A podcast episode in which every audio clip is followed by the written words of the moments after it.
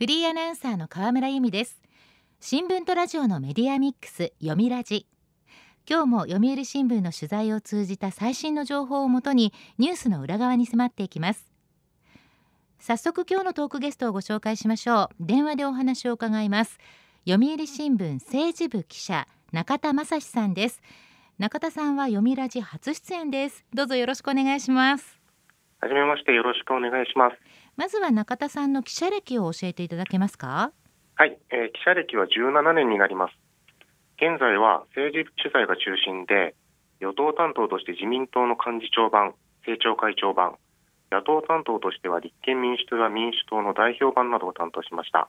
省庁では財務省や法務省などを取材してきています。そんな中田さんに伺う今日のテーマはこちらです。防衛費倍増その舞台裏。政府は2023年度から2027年度までの5年間の防衛費の総額をおよそ43兆円とすることを決めました。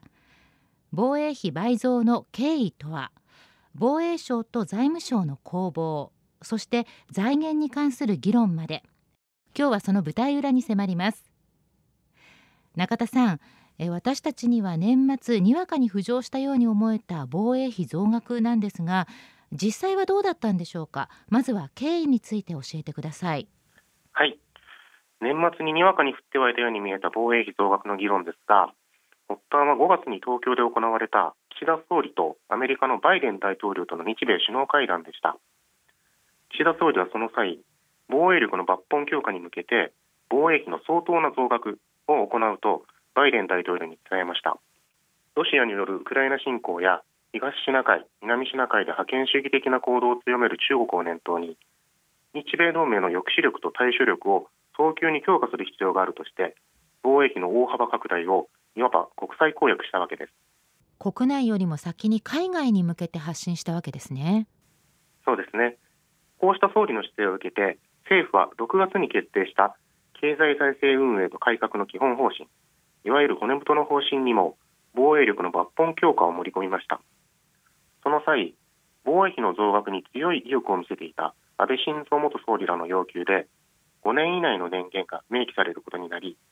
単年度の防衛費についても GDP 比2%以上という目標も本文に追加されました。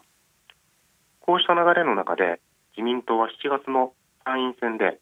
GDP 比2%以上も念頭に5年以内に防衛力の抜本的強化を目指すと公約に掲げました。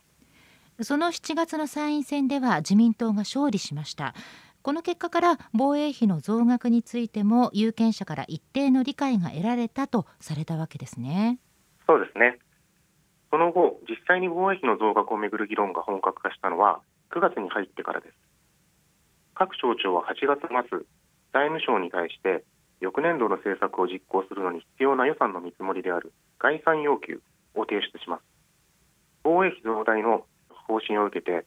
防衛省は2023年度予算の概算要求に要求段階では金額を示さない大量の事項要求を盛り込みました。金額を示さない事項要求。はい。また政府は2022年末までに中期防衛力整備計画や国家安全保障戦略などのいわゆる防衛3文書これを見直すと決めていました。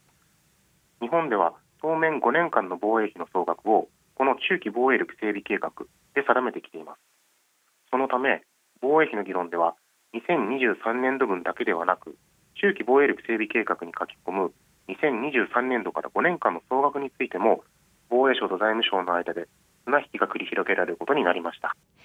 なるほど。ここで出てくるのが GDP 比2%という数字ですね。はい。GDP 比という考え方は一つのキーワードでした。防衛省は今回の防衛費の増額方針を千載一遇の好機と捉えて交渉に臨みました。というのも日本の防衛費は長らく GDP 比1%以内という抑制がかかってきたからです。周辺国の反発などを考慮して1976年に当時の三木内閣がこの時は GDP ではなく国民総生産 GNP でしたが GNP との比率で防衛費は1%を超えないと閣議決定しました。その後中曽根内閣が1987年にこの決定を撤廃しましたがその後も1%の枠内を維持する傾向は続きました。撤廃した1987年以降1%を超えたのは2010年度など4回しかありません、はい、こうした状態が続いた結果自衛隊は有事に備える組織としては決して十分とは言えない予算でやりくりを余儀なくされてきたと言われています。弾薬や部品不足が指摘され戦闘を継続する継戦能力は十分とは言えない状況にあるとされていますし隊舎などの施設の改修も滞っています。今後自衛目的で敵ミサイルの発射拠点を破壊する反撃能力。これを保有するには新たに長射程ミサイルの開発や購入などが必要でさらに予算が必要になることが想定されます。つまり防衛省としてはこれを機になるべく多くの予算を確保して有事に備える十分な体制を整えたいという思惑があったわけです。なるほど。防衛省はやはり防衛費を大幅に増額したい、はい、一方財務省は財務省側はですね不必要な予算の増加は絶対に認めないという姿勢で臨みました。日本の国家予算は10年以上連続で過去最高を更新し続けています。新型コロナウイルス化などを受けて近年は巨額の補正予算の編成も続けてきました。その結果国の長期債務残高は1000兆円を超え先進国で突出して悪い水準になっています。防衛費の増額が仮に必要だとしても野放図な膨張を許してしまえば日本の財政運営は危機に陥りかねないという強い危機感があったわけです。実際の有事に直面した時財政が安定していなければ戦うことすらできない。これが財務省側の主張でした。防衛省と財務省のそれぞれの立場よくわかりました。そして今回の防衛費増額はその増額の幅というのも議論の的になってますよね。はいそうですね。防衛省は5年間でジャンプアップが必要だと訴えていました。ジャンプアップというのは思い切った増加という意味です。5年間で防衛力を抜本的と言えるほど強化するには生半可な増額では間に合わないという主張です。そこで防衛省が具体的に主張した数字が5年間で48兆円という金額でした。それまでの中期防衛力整備計画が19年度から5年間で27兆円超だったことを考えるとおよそ20兆円の大幅な増額になります。5年分でなく単年度で考えてみたとしても毎年4兆円の増額という通常の予算編成では考えられない異例の上積みとなります、はい、これに対して財務省が主張した数字は5年間で35兆円でした。財務省内にも必要な防衛費は認めるべきだという声は当初からありそうした必要な積み上げこれを行った場合妥当といえる数字は30兆円台半ばというのが財務省の主張でした。それでも増額が認められたのにはどんな背景があるんでしょうか、えー、通常の予算編成の場合査定権限を持つ財務省が他の省庁に対して強力な影響力を行使します財務省が認めなければ予算は措置されないからです、はい、ただ今回の防衛費の増額の議論では財務省は押し込まれました。自民党の国防族や自民党安倍派の保守系議員らが防衛省の強力な応援団となったからです。これに対して財務省サイドは？はい。財務省側には防衛省の提示した48兆円は規模ありきの乱暴な積み上げとの反発がありました装備やシステム開発などを発注する見込みの企業側のいいねをそのまま計上したとみられる項目や成果の見通せない巨額の研究開発費などが目立っていたためです。ただ財務省幹部が自民党議員の説得に回っても中身の議論をしてくれず規模にこだわって聞く耳を持ってくれないという状況が続きました。財務省幹部からは40兆円を超えたら財務省の負けだと思っているが最後はどうせ政治決着だろうという悲観的な声も漏れていました。なるほど。降って湧いたように思えた防衛費増額のニュースもそういった背景があったんですね、はい、さて後半は気になる財源のお話です。読みラジ今日のトークゲストは読売新聞政治部記者中田正史さんです。テーマは防衛費倍増その舞台裏。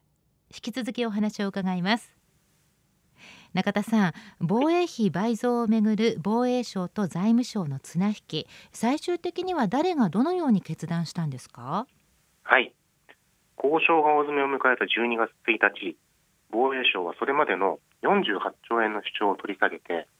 およそ43兆円という新たな数字を提示しました。防衛省と与党議員が考えていたのはギリギリまで高めの要求を続けて最後に一定幅の削減を容認して落としどころを作るという戦術でした。これを受ける形で財務省側も40兆円程度を打ち出して握り寄りました。40兆円から43兆円の間のどこを本当の落としどころとするか最終的に決断したのは岸田総理でした。総理は12月5日総理官邸に浜田防衛大臣と鈴木財務大臣を呼び2023年度からの5年間の総額を約43兆円とするよう正式に指示しました。早急な防衛力強化を目指し防衛省の主張を採用した形で決着させたわけです。なるほど。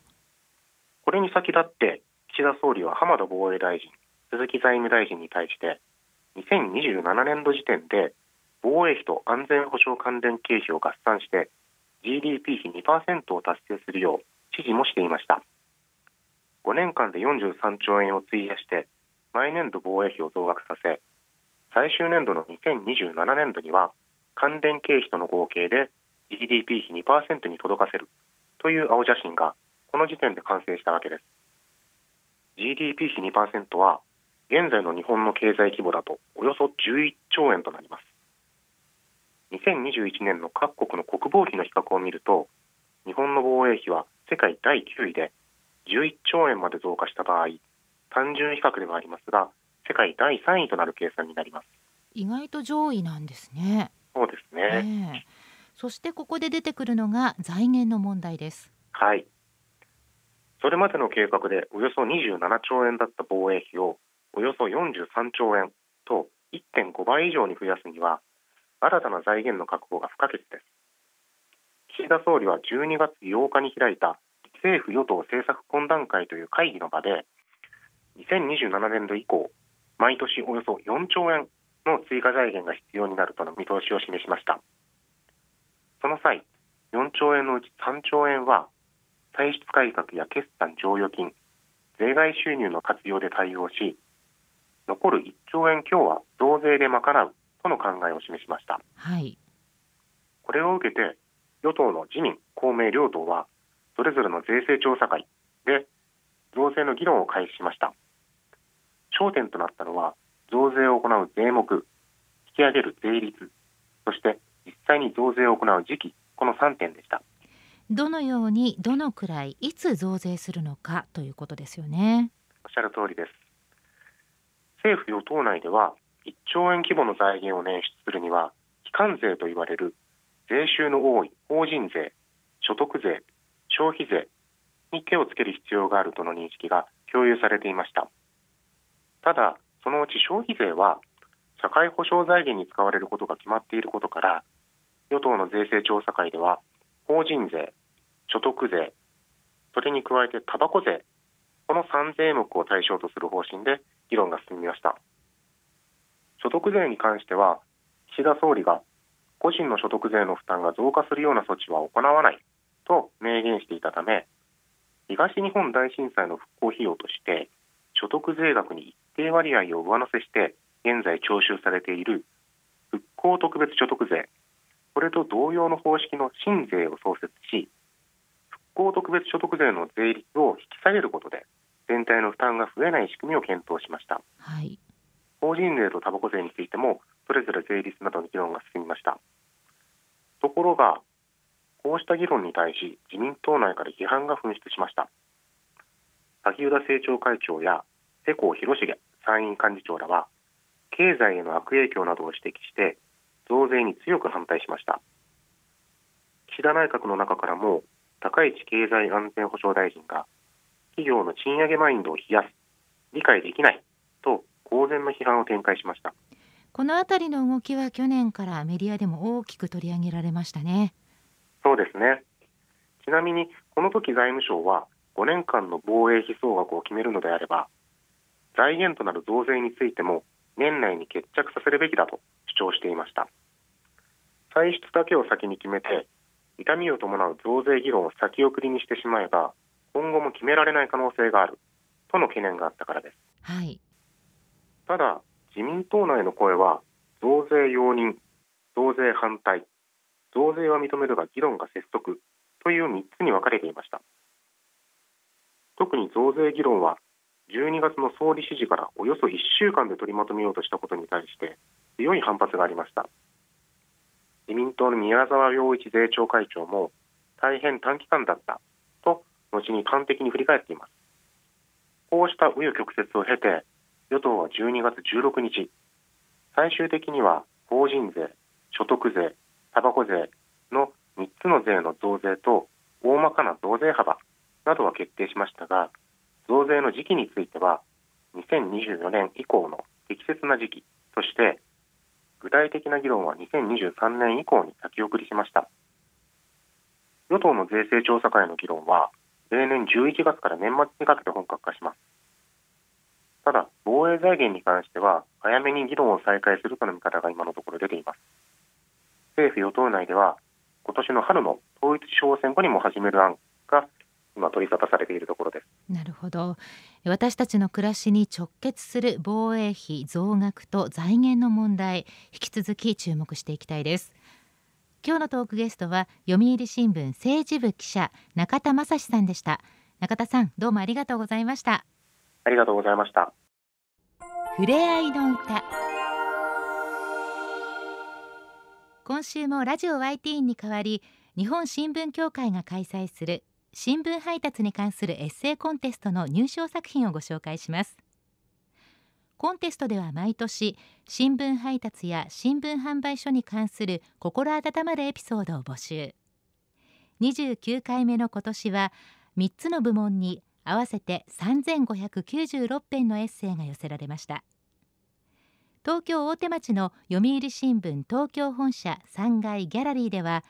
日曜を除く今月11日から27日まで30点の入賞作品を展示しています。では中学生高校生部門の最優秀賞作品からご紹介しましょう。山口県の17歳上岡恭二さんのエッセイ町の裏方防衛隊。台風を前にして配達員さんの気遣いに感銘を受けたエピソードを紹介しています。町の裏方防衛隊。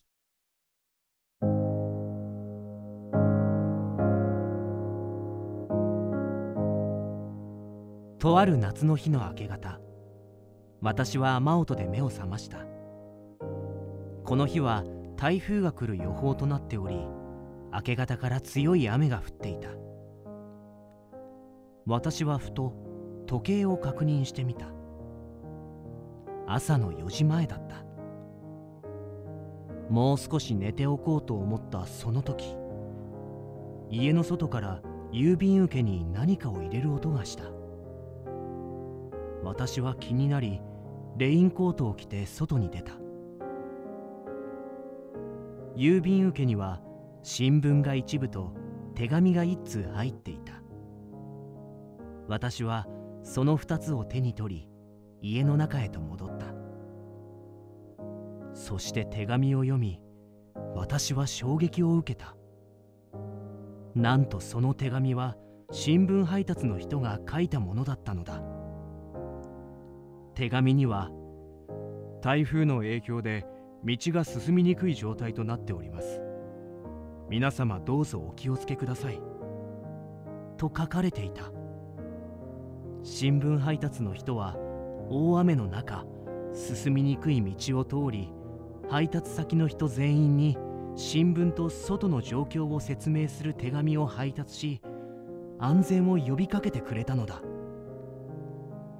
自らを危険にさらしてでも他の人の安全を守ろうとする姿勢に私は感動したその日からもうすぐ1年が経つが私はこの日の感動を今も忘れていない。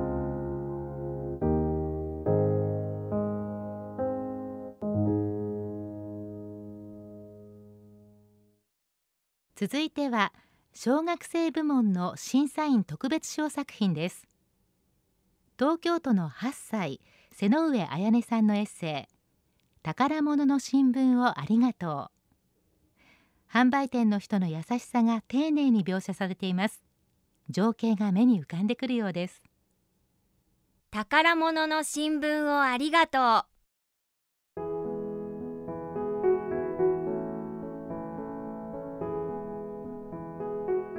の日新聞に私の作文が載りました。私は嬉しい気持ちでいっぱいでした。遠くに住むおじいちゃんとおばあちゃんも見てみたいと言ってくれたので近くの新聞販売所に買いに行きました。販売所に行くのは初めてで少し緊張しました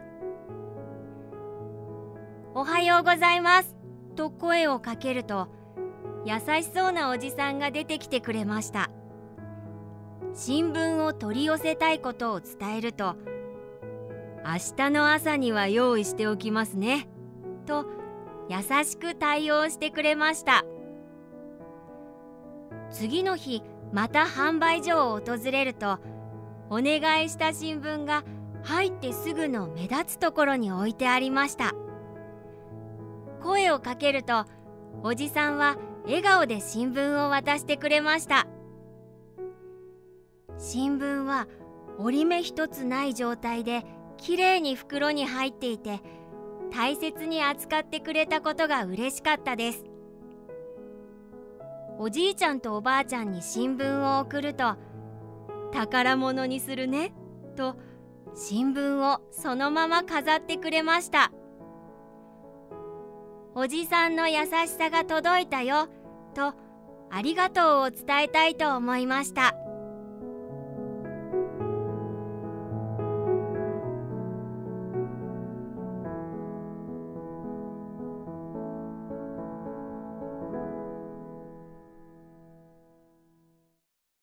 新聞配達に関するエッセイコンテストの入賞作品2点をご紹介しました。現在読売新聞東京本社3階ギャラリーではこのコンテストの入賞作品30点を展示しています。今回も読売新聞の新聞小学生これは読売新聞の配達の仕事をしながら奨学金をもらい学業に励む学生さんのことなんですがこの小学生がイラストや写真を使いながら入賞作品を紹介したパネルを展示しています。入場は無料です。また会場内ではエッセイの入選作品集も無料で差し上げています。ぜひお立ち寄りください。週刊ニュースラジオ読みラジお別れの時間です。今日は防衛費倍増の舞台裏を解説していただきました。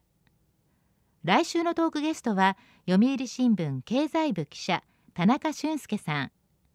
国産半導体の技術や世界戦略について詳しく伺います。どうぞお聞きください。読みラジまた来週。